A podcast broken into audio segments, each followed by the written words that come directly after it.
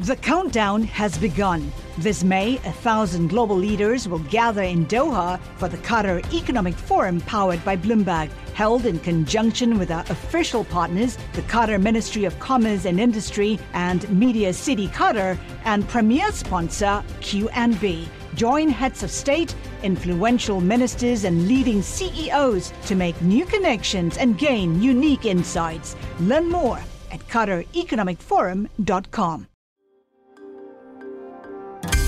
Le entregamos todo lo que necesita saber para comenzar el día. Esto es Bloomberg Daybreak para los que escuchan en América Latina y el resto del mundo.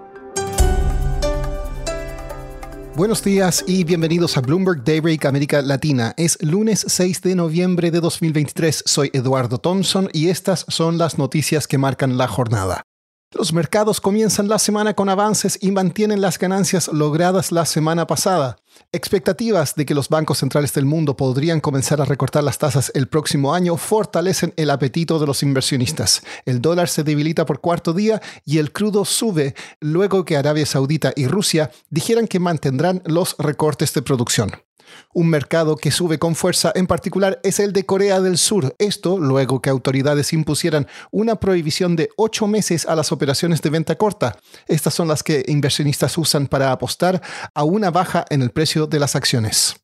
Y siguiendo en Asia, los grandes inversionistas en el mundo están cambiando su percepción de China. Dicen que la debilidad de sus mercados de acciones y bonos se debe ahora a temas estructurales y no cíclicas. PIMCO asigna una ponderación inferior al índice de referencia para los activos chinos y exige primas más altas para las acciones de inteligencia artificial y chips. Por su parte, BlackRock dijo que China ya no es la fuente de energía del crecimiento asiático. Un modelo de Bloomberg Intelligence revela que la tasa de interés natural, o sea, aquella que equilibra el ahorro y la inversión y mantiene estable la inflación, está aumentando. El modelo de Bloomberg sugiere que subirá del 1,7% promedio de la década de 2010 al 2,7% en 2050. En cuanto al conflicto entre Israel y Hamas, las Naciones Unidas dijeron que no hubo evacuaciones de heridos extranjeros o personas de doble nacionalidad desde la franja de Gaza durante el fin de semana.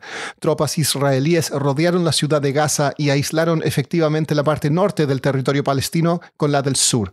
Irán advirtió que la guerra se extendería si persisten los crímenes israelíes. El secretario de Estado de Estados Unidos, Anthony Blinken, visita la región. Se reunió con el presidente de la autoridad palestina, Mahmoud Abbas, para discutir el papel de la organización en el futuro de Gaza.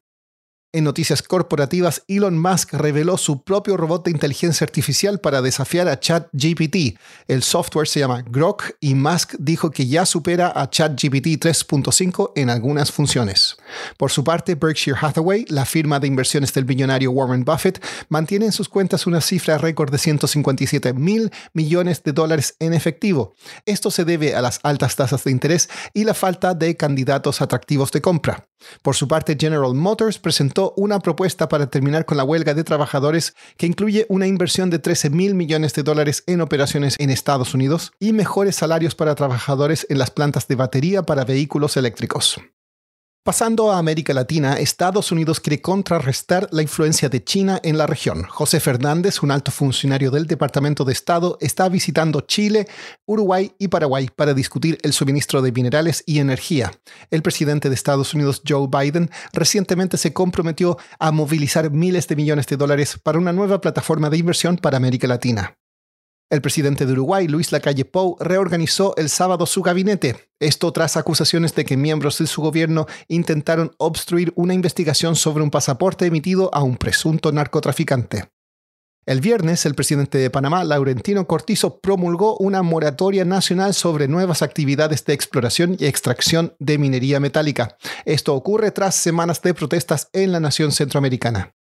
Y para terminar, un nuevo estudio reveló que el uso diario de cannabis aumenta muchos de los mismos riesgos de enfermedades cardíacas graves que afectan a los fumadores frecuentes de cigarrillos. El uso diario de marihuana elevaría el riesgo de insuficiencia cardíaca en un 34%. El estudio siguió a más de 150.000 estadounidenses durante casi cuatro años. Eso es todo por hoy. Soy Eduardo Thompson.